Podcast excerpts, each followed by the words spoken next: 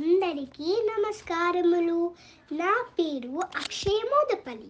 నేను నేపరవిల్ సిలికాన్ ఆంధ్ర మనబడిలో ప్రవేశంలో చదువుకుంటున్నాను. ఈరోజు మీ అందరికీ ఒక కథ చెప్తాను. ఆ కథ పేరు ఏనుగులు కుందేళ్ళు ఒక సంవత్సరం ఎండలు బాగా ఉన్నాయి. నేను ఎక్కడ చూసినా నేను ఎక్కడ కనిపించలేదు. అలా వెతుకుతూ వెతుకుతూ ఒక చెరువు కనపడింది. అప్పుడు ఆ ఏండ్లు పరిగెత్తి వాళ్ళు అక్కడ నీళ్ళు తాగి స్నానం కూడా చేశాయి. అలా పరిగెట్టినప్పుడు వాళ్ళ కాళ్ళ కిందను కొన్ని కుండేలు కొన్ని కుండేలు పరిచకపోయాయి అప్పుడు మంత్రి కుందేలు రాజు కుందేలుకి చెప్ చెప్పింది.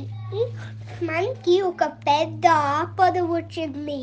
మా చెరువులో ఏనుగులు వచ్చి నీళ్ళు తాగుతున్నాయి అంది. రాజు హుందేలు చెప్పింది మన మనం బలంతో గెలవలేనప్పుడు మనం బుద్ధి బలంతో గెలవచ్చు. మంత్రి కుందేలు బాగా ఆలోచించి ఒకరోజు ఒక రాయ మీద నిలబడి ఏనుగులు ఆగండి నువ్వు చెప్తే నేను ఎందుకు ఆగాలి? అంది ఏనుగులు నేను ఏమైనా మామలు కుందేలు అనుకుంటున్నావా? నేను చందమామలోని కుందేలు మా రాజు ఆ చందమామ మీరు ఇలా మా చెరువులో నీళ్ళు తాగుతున్నారు అని మా రాజుకి తెలిస్తే మిమ్మల్ని క్షమించడు క్షమించడు.